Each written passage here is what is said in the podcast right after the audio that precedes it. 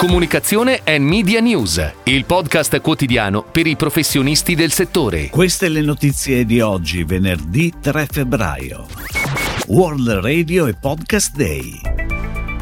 BVH Hotel Group Italia ha scelto Connexia per il digital advertising. Publicis Group chiude il 2022 in crescita del 19,9%. Visit Veneto affida Life la gestione dei canali social. Nuova nomina in Densu. Prosegue il processo di fusione tra AudiWeb e AudiPress. Lunedì 13 febbraio, dalle 9.30 alle 18 presso l'Aula Magna del Rettorato, in occasione del World Radio Day, l'Università degli Studi Roma 3, in collaborazione con l'Ufficio Studi RAI e con Confindustria Radio TV, organizza una giornata di studio e dibattito sul futuro e sul presente del nuovo ecosistema audio-suono, fatto di emittenti radio, piattaforme di streaming, musica, formati parlati, podcast e audiolibri. Si confronterà saranno le consolidate realtà produttive, da Spotify a Cora Media, le istituzioni, le rappresentanze associative e i grandi player nazionali. Ed ora le breaking news in arrivo dalle agenzie a cura della redazione di Touchpoint Today. BVH Hotel Group Italia, gruppo alberghiero con 170 hotel in tutta Italia, ha scelto Connexia per la gestione delle attività di digital advertising.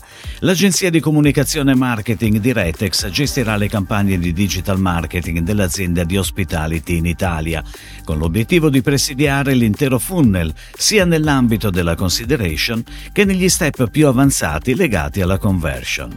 Diverse le attività e i canali presidiati, campagne search Google e Bing, retargeting, prospecting, affiliation, campagne display in programmatic, video strategy e piattaforme streaming audio e video come Spotify e YouTube. Il fatturato netto di Publicis Group per l'anno 2022 è stato pari a 12.572 milioni di euro, con un aumento del 19,9% rispetto ai 10.487 milioni del 2021.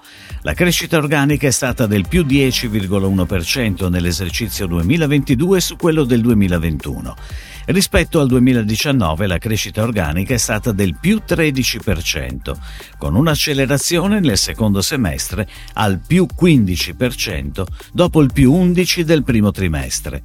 I ricavi netti di Publicis Group nel quarto trimestre 2022 sono stati di 3.462 milioni di euro rispetto ai 2.935 del pari periodo 2021, con un aumento del 18%. La crescita organica è stata del più 9,4%, dato migliore rispetto alla stima aggiornata del gruppo nell'ottobre 2022.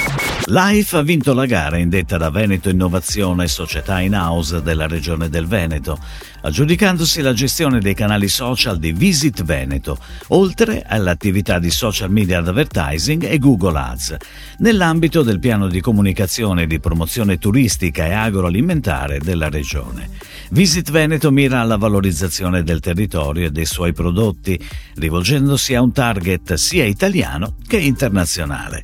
A Life spetta l'incarico di gestire con un team di persone interne della unit digital dedicate tutti i canali social in lingua italiana e inglese e le attività di advertising, social e Google.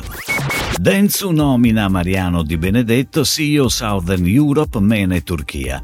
Dall'inizio di marzo subentrerà Paolo Stucchi, promosso a CEO Media EMEA. Il manager vanta più di vent'anni di esperienza nel campo del marketing e dell'advertising, 12 dei quali trascorsi proprio all'interno del gruppo Densu.